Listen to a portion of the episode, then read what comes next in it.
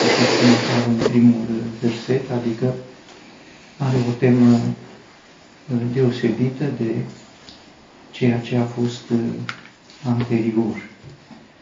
Uh, voi reaminti că în acest uh, ultim grup de psalmi, în acest halel de la urmă, primii doi psalmi, și anume 146 și 147, prezintă mântuirea, cu deosebirea că în 146 este vorba de mântuirea ca o experiență uh, personală, eliberează pe cei încătușați, deschide ochii orbilor, ridică pe cei încovoiați, iar în psalmul 147 mântuirea este uh, privită în ansamblu poporului lui Dumnezeu, uh, prezentat prin simbolurile sau umbrele Vechiului Testament,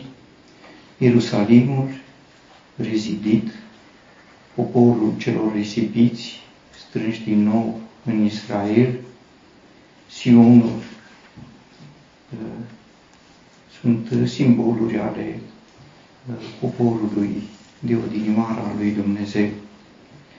În Psalmul 148 uh, este o cântare de laudă a creației.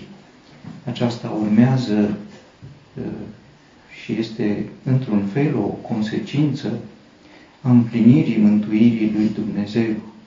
Creația este liberată de uh, deșertăciunea, stricăciunii, așa cum este prezentată în Romani, capitolul 8, și prin cei mântuiți, prin poporul lui Dumnezeu, este chemată să-și împlinească rostul de a-L lăuda pe Dumnezeu. Spuneam despre finalul psalmului 148, în care corul creației este dirijat într-un fel prin cornul poporului său, o imagine a Domnului Hristos uh, în mijlocul poporului celor răscumpărați. Uh, creația cu treptele ei, cu categoriile ei, întâi cerurile și apoi pământul, este dirijată și antrenată în această slujbă de laudă față de Dumnezeu prin uh, cornul poporului său, ă, cel întâi născut din toată creația, care strălucește în ă, mijlocul celor răscumpărați. Acum, în psalmul 149, este lauda în mijlocul, ă, în adunarea Sfinților. Este o temă nouă și aș vrea să putem sesiza că o cântare nouă în Scriptură. Nu este, să zic așa cum uneori sunt preocupările noastre pentru a avea cântări noi, preocupări foarte bune, sigur, o cântare nouă ne face bine. În general, ne obișnuim cu cele vechi, și ele devin câteodată chiar și o povară, așa încât o cântare nouă ne face bine, dar nu uh, o cântare adăugată la altele, cantitativ, ci o cântare nouă calitativ. Și uh, psalmul acesta, în adevăr, are aspecte deosebite de ceea ce apare până acum în uh, cântările anterioare.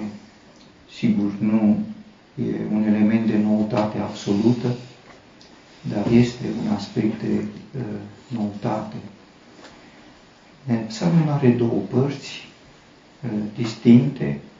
Aș putea să spun că în prima parte este uh, bucuria comuniunii între popor și împăratul lor Iar în a doua parte este bucuria comuniunii între popor și împărat în lucrările pe care le are de făcut împăratul. Deci întâi comuniune cu împăratul, nu se vorbește despre lucrări, în a doua parte sunt prezentate aceste lucrări în care se manifestă bucuria uh, comuniunii în adunarea Sfinților. Uh, este remarcabil lucrul acesta că nu se vorbește despre lucrări, ci se vorbește doar de bucuria lui Israel, de cel care l-a făcut, de fiii Sionului, uh, care se bucură de împăratul lor, uh, ca o recunoaștere într-o lumină deosebită, nu este vorba de bucuria uh, mântuirii, bucuria de mântuitorul, ci este vorba de bucuria de împăratul. În general știm și uh, se vorbește despre bucuria mântuirii.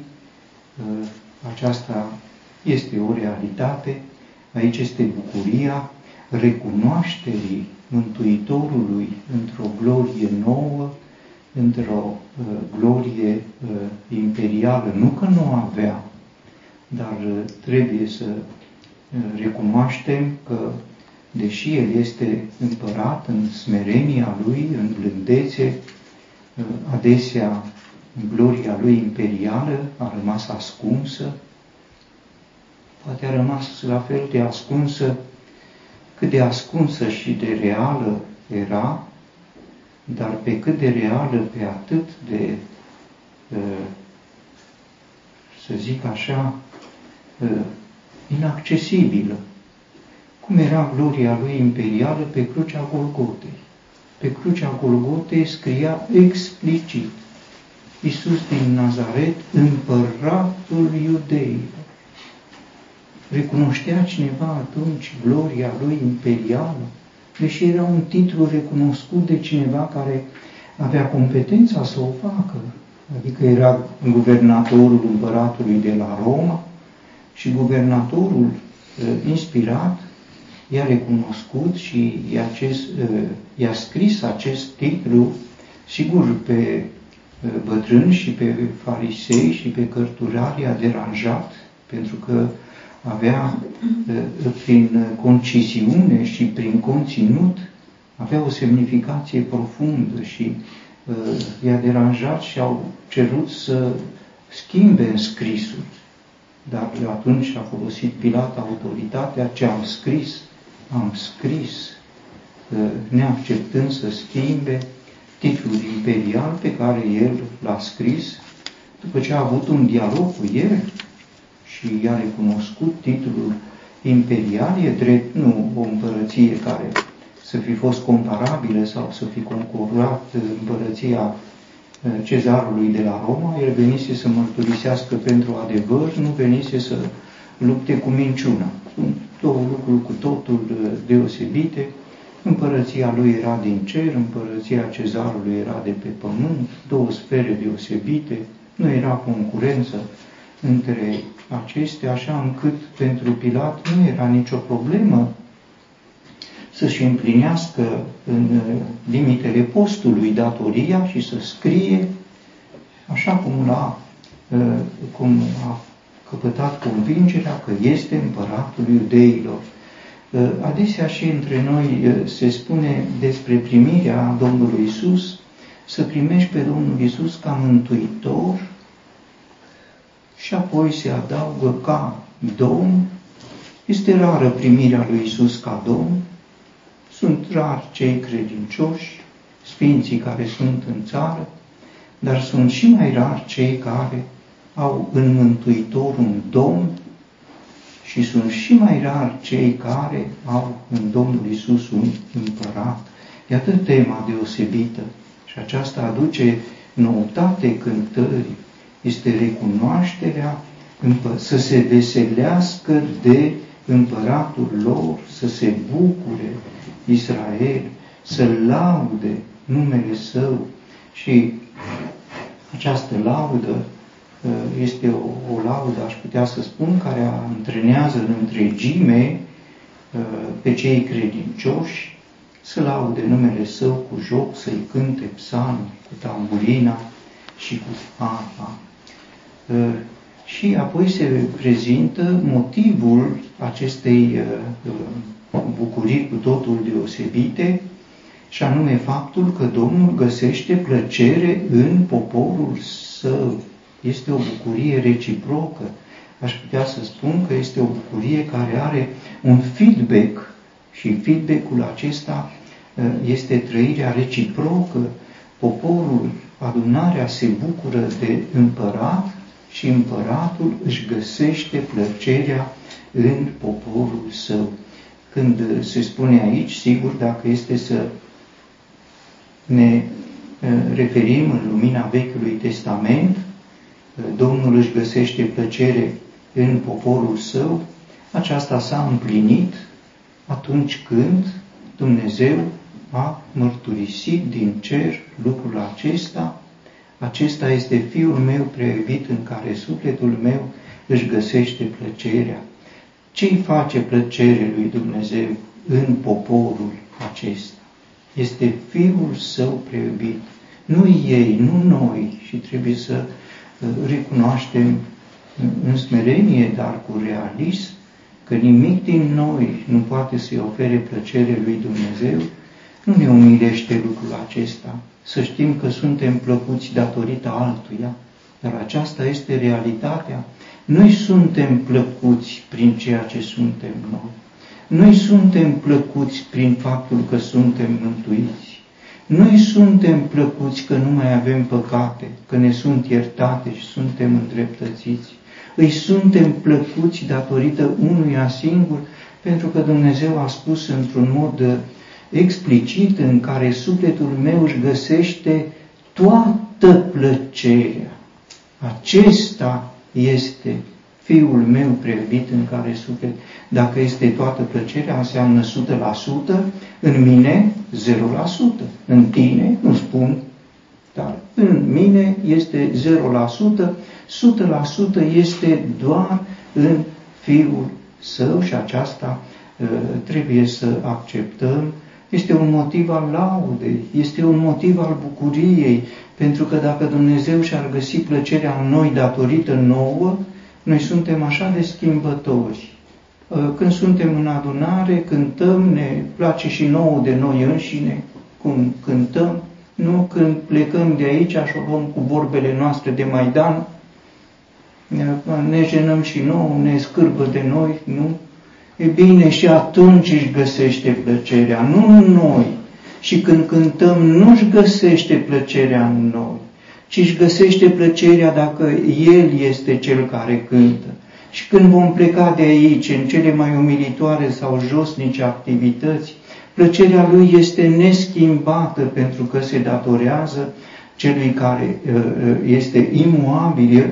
Despre Domnul Isus se spune că El este același ieri, azi și în veci. Despre Domnul Isus se spune așa încât fiind același plăcerea lui Dumnezeu este aceeași. Domnul găsește plăcere în poporul său datorită celui pe care îl vede în poporul său și datorită acestei plăceri se spune apoi că îi împodobește pe cei smeriți cu mântuire. Mântuirea are în adevăr un aspect de necesitate, de smulgere dintr-o situație foarte dificilă, dar nu acesta este scopul mântuirii. Scopul mântuirii nu este reparator și atunci n-ar avea niciun rost și nici nu uh, uh, ar fi fost uh, explicabil ca Dumnezeu să dea așa de mult pentru ca să repare o situație de necesitate, să ne smulgă din uh, josnicia noastră, din rătăcirile noastre. Nu. Mântuirea are un aspect pozitiv, mântuirea are rostul ca făpturilor create de Dumnezeu, Dumnezeu să le, adu- să le adauge o plus valoare pe care n-au avut-o niciodată și această plus valoare este prin Cel care face plăcere lui Dumnezeu. Ce este această podoabă? Se vorbește în Scriptură despre podoabe. El va îmbrăca în mântuire, va împodobi cu mântuire, se spune în Psalmul 132 despre preoții lui Dumnezeu. Preoții, în adevăr, erau în poporul lui Dumnezeu un simbol al podoabelor sfinte, cu podoabe sfinte, nu cu cercei și cu brățări și cu... Atunci când poporul și-a făcut un vițel de aur în pustiu, cum știm, Aaron le-a spus, dați-mi cercei voștri. Aveau și brățări pe la gură, și pe la buze, și pe la mâini, și pe la picioare, și cercei, după modelul madianiților. Ei erau aceia care dați-mi cercei și-au făcut, și-a făcut un vițel de aur. Apoi când a coborât Moise de pe munte și a văzut tragedia, le-a spus poporului, scoateți-vă podoabele de pe voi. S-au prezentat în fața vițelului cu podoabe. Era sărbătoare. Scoateți-vă podoabele de pe voi și veți vedea ce va face Domnul. Și a început urgia. Au căzut mii din Israel. Uh, aceasta era podoaba pe care le-o dădea un vițel uh, la care se închinau. Dumnezeu vrea să împodobească. Uh, pentru prima dată, dacă nu greșesc, despre podoabe se vorbește atunci când sunt prezentate veșmintele Marelui Preot, rânduite, spune cuvântul lui Dumnezeu, spre glorie și podoabă. Acesta era rostul veșmintelor, spre glorie și podoabă. Și acesta este uh, rostul mântuirii, să fim împodobiți în glorie, în onoare înaintea lui Dumnezeu și în adevăr, el a făcut din cei mântuiți o împărăție și preoți sau împărați și preoți, pentru că cel de-al doilea uh, simbol al podoabelor îl reprezenta împăratul, marele preot și împăratul cu semnele lui, cu coroane, cu mantia lui și cu tot ce presupunea lucrul acesta, era uh, cel de-al doilea aspect al uh, podoabelor. Marele preot cu podoabele sfinte, împăratul cu podoabe civile. Aceste uh, podoabe, uh, sigur, uh, erau admirate de supușii împăratului și așa este și aici. Împăratul strălucește în gloria pe care i-o dă Dumnezeu, poporul îl primește cu bucurie pentru că îi recunoaște această glorie pe care i-a dat-o Dumnezeu și apoi poporul însuși este împodobit cu aceste podoabe ale mântuirii lui Dumnezeu. În uh, Cartea Estera apare la un moment dat uh, o, un fel de exteriorizare a gândirii omului. Un om aflat într-o poziție foarte înaltă în împărăția lui Ahasveros, a râfnit la mai mult, nu era mulțumit, deși era cel mai mare în împărăție, Aman. Dar în adâncul ființei lui tângea după ceva. Și când l-a întrebat împăratul ce se face cu omul pe care vrea să-l onoreze împăratul, atunci l-a dat curs propriilor lor gânduri. Nu a spus niciodată, uite, eu am de toate, dar nu sunt mulțumit, aș vrea mai mult decât atât. Nu-i lipsea nimic, dar îi lipsea ceva. Îi lipsea ceva care se afla pe ultima treaptă și el n-avea. Și atunci îi spune împăratului, omului pe care vrea împăratul să-l onoreze, să îi se dea calul împăratului, să îi se dea mantia împăratului, să îi se dea coroana împăratului, râvnea la lucrurile acestea. Este în ființa noastră ceva care vrea nu numai o haină cârpită, cum uneori ni se pare că este mântuirea. Nu, Mântuirea nu este o haină cârpită, mântuirea este o haină care împodobește, care glorifică, care onorează, care îmbracă la fel de glorios cum este îmbrăcat Marele Preot și cum este îmbrăcat un împărat. Sigur, ă, împăratul, cum știm, istoric, a spus, fă aceasta slujitorului de la poartă. De ce acela? Ă, este cuvântul care spune aici, el îi împodobește pe cei smeriți cu mântuire, nu pe cei care vor să se înalțe, și pe cel care voia să se înalțe la coborât și l-a ridicat pe cel care ă, era ă, smerit, e felul lui Dumnezeu. Pe cei smeriți îi împodobește cu mântuirea, cu manifestările mântuirii. Aceasta închide prima, prima parte a acestui psalm, un popor bucuros, fericit, având în mijloc un împărat strălucit, se bucură de acest împărat strălucit. Nu este vorba de bucuria mântuirii, repet, aceasta a rămas istorie și acesta este rostul. Dacă l-ai pe Domnul Hristos ca Domn și mai ales dacă l-ai ca împărat, atunci este cu adevărat împlinirea mântuirii, pentru că El este rânduit să fie Domn al domnilor și împărat al împăraților. Cei pe care are în subordine nu sunt robi, ci sunt domni, ei sunt împărați, ei sunt mari preoți, așa cum este el însuși împărat și mare preot după rânduiala lui Melchisedec.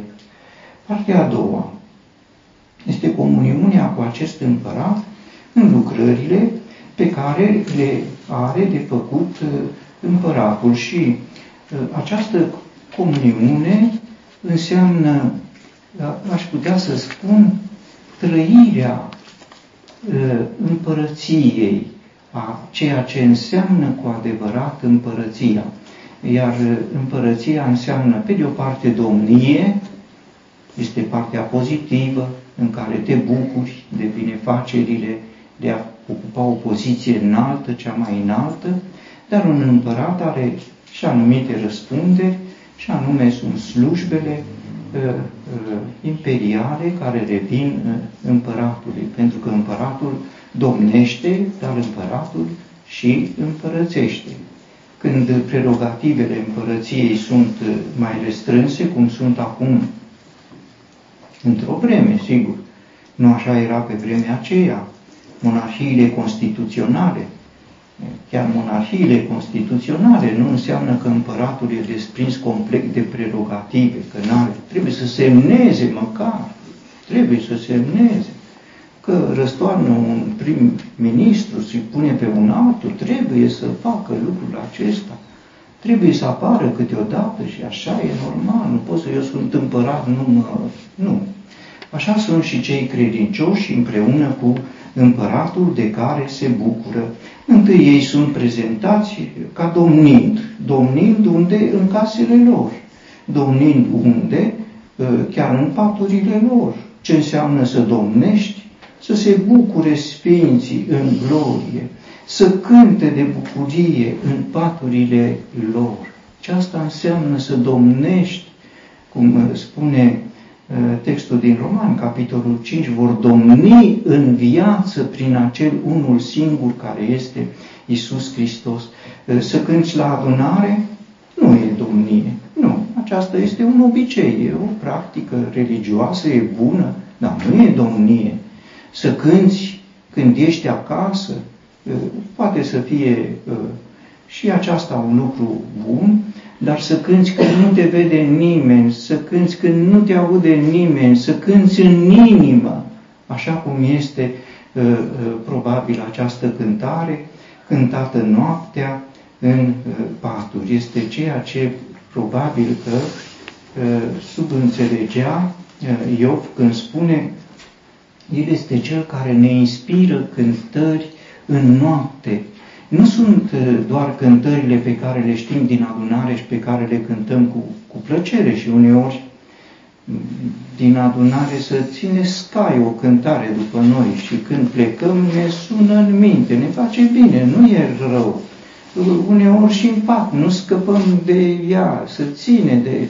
Dar nu acestea sunt, sunt cântările noi, inspirate de Dumnezeu. Cu acele cântări se trezea dimineața David și lua condeiuri și își scria. Și așa au apărut psalmii. Și cu aceasta încep psalmii. Dacă suntem atenți, în primii psalmi, psalmul 3 și 4, ne prezintă simțămintele de noapte ale psalmistului și e, sunt psalmii lui David, cântările inspirate de Dumnezeu în noapte. Eu m-am culcat și am adormit, m-am trezit, spune apoi. S-a trezit împreună cu uh, Dumnezeu. Asta spune în Psalmul 3, apoi în Psalmul 4, mă voi culca și voi adormi în pace. Uh, și tot el spune, cum știm în uh, Psalmul 16, eu binecuvintez pe Domnul pentru că până și noaptea îmi dă îndemn. Se trezea noaptea. Cu aceste cântări la acestea face referi, aceasta este domnia împreună cu Domnul Hristos nu îngrijorări, nu nebunul de care vorbește evanghelistul Luca. El nu putea să doarmă nu de cântare, el nu putea să doarmă de îngrijorare, nu de îngrijorare că n-avea ce să mănânce, ci de îngrijorare că n-avea unde să-și pună din belșugul. Îngrijorările frământă și copleșesc în egală măsură și pe cei săraci și pe cei bogați, ba încă chiar mai mult pe cei bogați decât pe cei săraci, pentru că cei săraci au puțin în administrație și dacă ai puțin, puține griji, dar cei bogați au multe în administrație și dacă ai multe, ai multe griji. Iată primul aspect, să cânte de bucurie în paturile uh, lor. Laudele prea înalte ale lui Dumnezeu să fie în gura lor și o sabie cu două trăișuri în mâna lor. Acum ei s-au trezit și acum uh, au de făcut o lucrare alături de împăratul lor, pentru că această sabie cu două tăișuri despre care se vorbește aici, o regăsim, cum știm, în cartea Apocalipsa, în capitolul 19, când este uh, prezentat uh, Domnul Isus într-o glorie viitoare, cerească, am văzut cerul deschis și iată un cal alb, cel la care râvnea Aman, un cal alb. Și cel care ședea pe el este numit credincios și adevărat, el judecă și se luptă cu dreptate. Și apoi se spune că este cuvântul lui Dumnezeu și oștirile din cer îl urmau pe cai albi nu era ca în împărăția lui Ahasveros un singur cal alb la care râvnea și Haman și pe care l-ar fi vrut. Toți din supușii marelui împărat sunt călare pe cai albi. Îmbrăcate în nin subțire și curat, acestea sunt podoabele mântuirii și din gura lui ieșea o sabie ascuțită cu două tăișuri ce este această slujbă în care sunt angajați cei credincioși împodobiți, împodobiți ca împărați? Ă, sunt lucrările de judecată și acestea sunt prezentate sub două aspecte. Acestea sunt cele două lucrări din partea a doua a acestui psalm. Să împlinească răzbunare împotriva națiunilor și să împlinească Uh, împotriva lor judecata care este scrisă. Sunt cele două lucrări pe care le fac împăra, uh, împreună cu împăratul. Împăratul domnește, împăratul guvernează, dar acum împăratul este cel care judecă. Este una dintre lucrările uh, de seamă în seama împăratului, este scrisă și pe aceasta o scoate în evidență psalmul, nu mai e vorba de uh, mântuire și nu, a trecut timpul acesta, a rămas în ceilalți psalmi, mântuirea s-a încheiat, acum este timpul judecății să împlinească răzbunare împotriva națiunilor și să împlinească judecata care este scrisă. Este timpul judecății și de multe ori am văzut uh, în psalmi uh, prezentându-se acest moment al judecății, este un moment final, uh, dar este necesar în căile lui Dumnezeu. Judecata este primită cu teamă de unii, dar este în contextul psalmilor prezentată adesea cu multă bucurie. Toți se bucură de judecată. De ce se bucură de judecată? Pentru că ei nu vin la judecată, ci ei exercită judecata împreună cu împăratul lor. Au fost uh, absolviți, au fost îndreptățiți în această instanță și n-au niciun motiv de uh, teamă. Răzbunarea. Întâi este răzbunarea. Uh, răzbunarea este, aș putea să spun, judecată plus sau o adăugare în plus la judecată. Judecata este o balanță uh, dreaptă care trebuie să stabilească exact vina și ce se cuvine. Uh, răzbunarea este mai mult decât această judecată. Dumnezeu își rezervă pentru el răzbunarea. Pentru că este un Dumnezeu, între altele, al dreptății și este un Dumnezeu al răzbunărilor. Nu trebuie să ne surprindă, așa sunt lucrurile. O Uh, uh, interzice celor credincioși. Nu vă răzbunați singuri. Nu e pentru cei credincioși răzbunare. Lăsați să se răzbune Dumnezeu. Pentru că El știe cum să se răzbune și El poate să se răzbune. Adică poate să uh, dea mai mult decât înseamnă suferința prin judecată aș vrea să ilustrez deosebirea între judecată și răzbunare, pentru că sunt două lucrări. De pildă, dacă ne întoarcem la aceeași imagine pe care am văzut-o, Haman, care a fost inițiatorul unui decret de lege prin care să fie nimicit poporul Israel, sigur ar fi fost vinovat să fie condamnat la moarte. Așa, pe toate regulile. Numai că, deși uh, împăratul așa a socotit și așa a hotărât, a intervenit providențial mâna lui Dumnezeu, nu numai pentru judecată, ci și pentru răzbunare. Ce era aceasta? Mai mult decât uh, condamnarea la moarte. Păi, întâi de toate a fost o profundă umilință atunci când l-a purtat prin piața cetății pe uh, Mardoheu, credinciosul, Uh, și a strigat pentru el, așa se face omului pe care vrea să-l uh, uh, onoreze împăratul. Apoi nu s-a întors bine acasă din această slujbă umilitoare, el venise să ceară ca Mardoheu să fie spânzurat și când a ajuns acasă au venit trimișii care l-au luat pentru ospățul pe care îl pregătise Estera. Acolo, cum știm, a fost uh, de conspirat, a fost devolată toată fapta lui și a fost condamnat la moarte și acum intervine tot Dumnezeu, care pe lângă judecată aduce și răzbunare. Cum răzbunare? Păi putea simplu să-l omoare, dar a venit unul dintre fameni și a spus, iată, uh, spânzurătoarea pe care a ridicat-o Haman în uh, curtea lui, o spânzurătoare mare de 50 de cod, se vedea din uh, toată Susa, capitala uh, Imperiului, impresiona pe toți. Și l-au luat pe Haman și l-au dus acasă. Frumos să te duci acasă, dar să te duci pe spânzurătoare, nu e frumos. Să fi făcut o spânzurătoare pentru cineva și să fie atârnat în propria spânzurătoare, în propria casă, și să fi văzut apoi, pentru că parcă lucrurile s-au petrecut uh, succesiv, dar apropiat.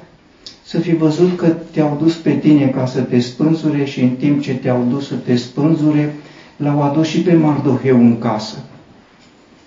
Pe Mardoheu ca să-i dea casa ta, să-l împroprietărească cu palatul tău și să-l vezi pe Mardoheu pe care ai vrut să-l omori, că intră liber prin palatul tău și tu ești liber doar pentru spânzurătoare. Aceasta este răsplata judecății lui Dumnezeu. Că a murit, așa, era o singură plată, dar răsplata este mai gravă și este suferința morală. Apoi mă gândesc ce înseamnă diferența între judecată și, uh, și răzbunare. Uh, bogatul despre care vorbește uh, Domnul Isus și Lazar au ajuns dincolo și bogatul în chinuri l-a văzut pe Lazar în sânul lui Avram și l-a rugat pe Avram, Părinte, trimite pe Lazar să-și moaie degetul în puțină apă, căci sunt chinuit în văpaia aceasta. Judecata înseamnă să suferi, dar răzbunarea înseamnă să-l vezi pe Lazar acolo, Lazar care a fost la poarta mea, pe lângă care treceam în fiecare zi, Lazar pe ca, pentru care n-am avut o firimitură de pâine, pentru că se spune că nici măcar firimiturile nu îi le dădea nimeni să le mănânci. Să-l vezi pe Lazar cel pe care îl înconjurau doar câinii, că este în sânul lui Avram și pe tine să te vezi chinuit, aceasta este răzbunare mai mult decât judecată și aceasta este ce face împărat. Poate o să spunem este nedrept. Dacă noi am fi judecătorii lui Dumnezeu, sigur, așa, dar nu ni se dă acest cuvânt, este ce face Dumnezeu, iar cei care îl însoțesc cei credincioși împodobiți cu prerogativele judecăților lui Dumnezeu, îl însoțesc, îl asistă pe Marele Împărat, pe Domnul Hristos în această lucrare. Apoi este să împlinească judecata, judecata împotriva împăraților, judecata împotriva aleșilor, cum am văzut în Psalmul 100 48 era vorba de împărații pământului, cei mari și toți judecătorii pământului, cârmâitorii, cum era Pilat, să zicem, sau judecătorii pământului. De ce sunt judecați? Că au făcut judecată nedreaptă, cum știm adesea despre lucrul acesta, nu sunt judecați pentru că au făcut judecată nedreaptă. Nu sunt condamnați pentru asta, ci sunt condamnați nu pentru ce au făcut, ci pentru ce n-au făcut. Ce n-au făcut? Pe Psalmul 148 era imperativul acesta ca împărații ai pământului, mai mari și toți judecătorii pământului, să laude numele Domnului. L-au lăudat? Nu. S-au lăudat cu ei, cu faptele lor, cu isprăvile lor, aceasta este judecata pentru ce n-au făcut, nu pentru ce au făcut. Lucrul acesta ar spune Domnul Hristos, cum știm, despre cei care vor fi, uh, au și fost uh, condamnați pentru că n-au crezut, nu pentru ce au făcut, ci pentru ce n-au făcut, aici să laude pe Dumnezeu, iar acolo Uh, să fi crezut în uh, Cel pe care l-a trimis uh, Dumnezeu ca Mântuitor. Aceasta este și răzbunarea lui Dumnezeu și judecata lui Dumnezeu asupra popoarelor și asupra conducătorilor lor. Această glorie este pentru toți sfinții săi. Ce glorie? Gloria de a-L însoți pe împăratul ca împărați, exercitând judecata.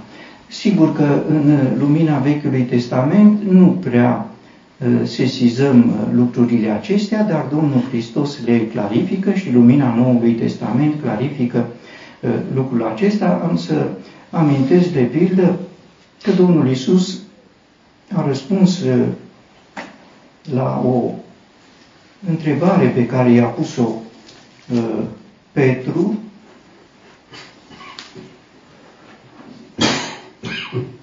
Petru i-a spus, iată noi am lăsat toate și te-am urmat. Ce va fi deci cu noi?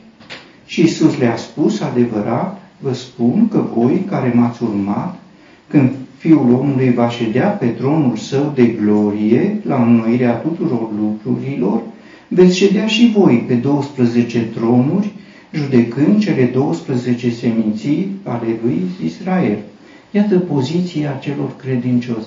El stă pe scaunul de judecată și ei stau ca să judece pe cele 12 seminții ale lui Israel. Nu numai cei dintre națiuni vor fi judecați, ci și uh, cei din poporul Israel care nu și-au împlinit uh, destinul uh, fixat de Creator.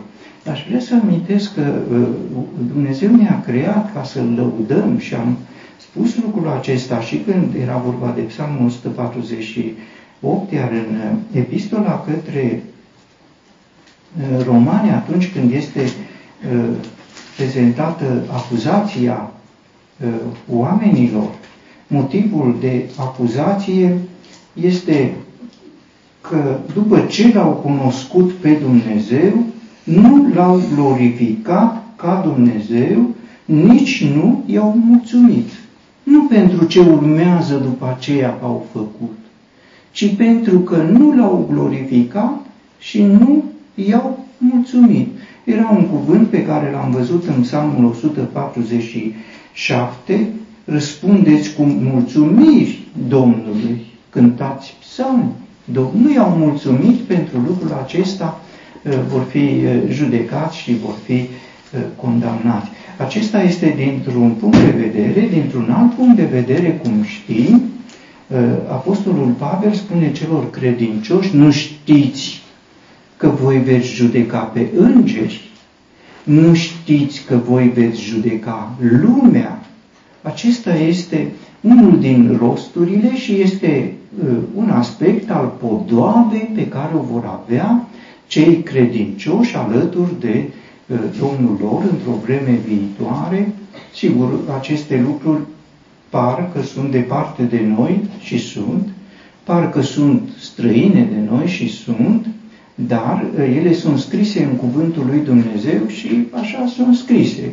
Noi nu luăm totdeauna tot ce e scris, dar așa uh, sunt scrise, acesta este rostul uh, celor credincioși. Vor judeca creația, vor judeca lumea, vor judeca pe poporul lui Dumnezeu. Aș vrea să mai spun cu privire la rostul acestui psalm că, într-un fel, îl regăsim împlinindu-se în cartea Apocalipsa.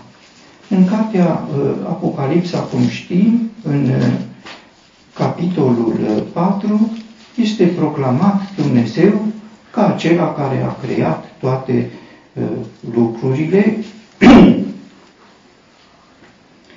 și când făpturile viu dădea, făpturile vii dădeau glorie și onoare și mulțumire celui care ședea pe tron, care este viu în vecii vecilor, cei 24 de bătrâni se prosternau înaintea celui care ședea pe tron și se închinau celui care este viu în vecii vecilor și aruncau înaintea tronului cu nunile lor spunând, Vrednic ești, Doamne, și Dumnezeul nostru să primești gloria și onoarea și puterea, pentru că Tu ești acela care ai creat toate și datorită voii tale ele erau și au fost create capitolul 4 din Apocalipsa, este într-un fel împlinirea Psalmului 148, este cântarea de glorie a creației la adresa lui Dumnezeu.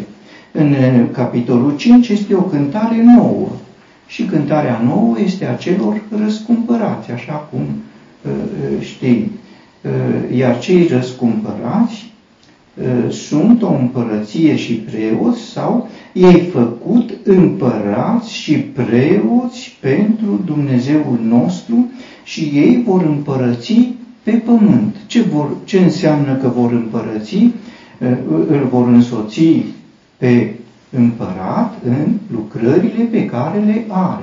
Ce lucrări are să facă împăratul? Ele sunt prezentate în judecățile care sunt descrise începând cu capitolul 6. Uh, cele șapte peceți, apoi cele șapte trâmpițe și cele șapte potire, manifestări ale judecăților lui Dumnezeu într-o formă metaforică, într-o formă uh, simbolică. Se spune că a ieșit învingător și ca să învingă. Este Domnul Hristos învingător, nu numai pe crucea de pe Golgota când părea un învins, dar învingător când exercită judecata lui Dumnezeu este o expresie în descrierea acestor judecăți care spune despre mânia mielului. Noi știm blândețea mielului, sigur, în Apocalipsa va fi mânia mielului. Iar mielul în exercitarea judecăților lui Dumnezeu este însoțit de oile lui. Ă, oile lui sunt păstorite de miel. Așa sunt prezentate lucrurile. Aș mai adăuga că în capitolul 19, care apropie de final, prezentarea judecăților lui Dumnezeu, într-un uh, mod remarcabil și poate că nu întâmplător, de, tre- de cinci ori găsim această expresie Aleluia, care înseamnă lauda lui Dumnezeu. De cinci ori, așa cum sunt cei din urmă cinci psalmi din ultimul Halel cu care se încheie Cartea Psalmilor. Sunt cinci psalmi, Halel, din acest, hai să zic, mic Halel, concluziv și descriptiv, cu care se încheie Cartea Psalmilor și sunt cinci Halel în uh, Apocalipsa, capitolul 19, care încheie judecățile lui Dumnezeu, după care urmează un cer nou și un pământ nou. Uh, iar pe parcursul exercitării judecăților lui Dumnezeu, este impresionant de câte ori se vorbește despre cântări. Unii cântă și unii vai de ei. Așa sunt lucrurile prezentate. Cei credincioși cântă și apare o cântare nouă. Apare cântarea lui Moise, apare cântarea mielului și apare recunoașterea gloriei uh, uh lui Dumnezeu uh, uh, în prerogativele împărăției uh, sale. Iată, într-unul dintre texte se spune despre lucrul acesta, îți mulțumim, Doamne Dumnezeule Atotputernic, care ești și care erai, că ai luat puterea ta cea mare și ai început să împărățești și națiunile s-au mâniat și a venit mânia ta și timpul să fie judecați. Acesta este tot cuvântul lui Dumnezeu. Sigur, în timpul de acum, uh, cuvântul lui Dumnezeu strălucește prin Uh, aspectele cu care aproape că ne-am obișnuit, dragostea lui Dumnezeu, veniți la mine toți cei trudiți și împovărați, credeți în Domnul Isus Hristos. Va înceta lucrul acesta. Trebuie să știm și Psalmul 149 ne apropie de acest sfârșit, iar Apocalipsa este împlinirea unui asemenea psalm cu cântările uh, celor credincioși însoțindu-l pe uh, Marele Împărat, Uh, în exercitarea judecăților lui Dumnezeu. Gloria lui Dumnezeu strălucește în bunăvoință, gloria lui Dumnezeu strălucește în bunătate, în dragoste, dar gloria lui Dumnezeu va străluci și în dreptate și în exercitarea acelor judecăți, când în mijlocul uh, uh, judecăților cei credincioși vor striga glorie lui Dumnezeu și să ne bucurăm și să ne veselim și să-i dăm glorie, pentru că nunta mierului a venit și soția lui s-a pregătit.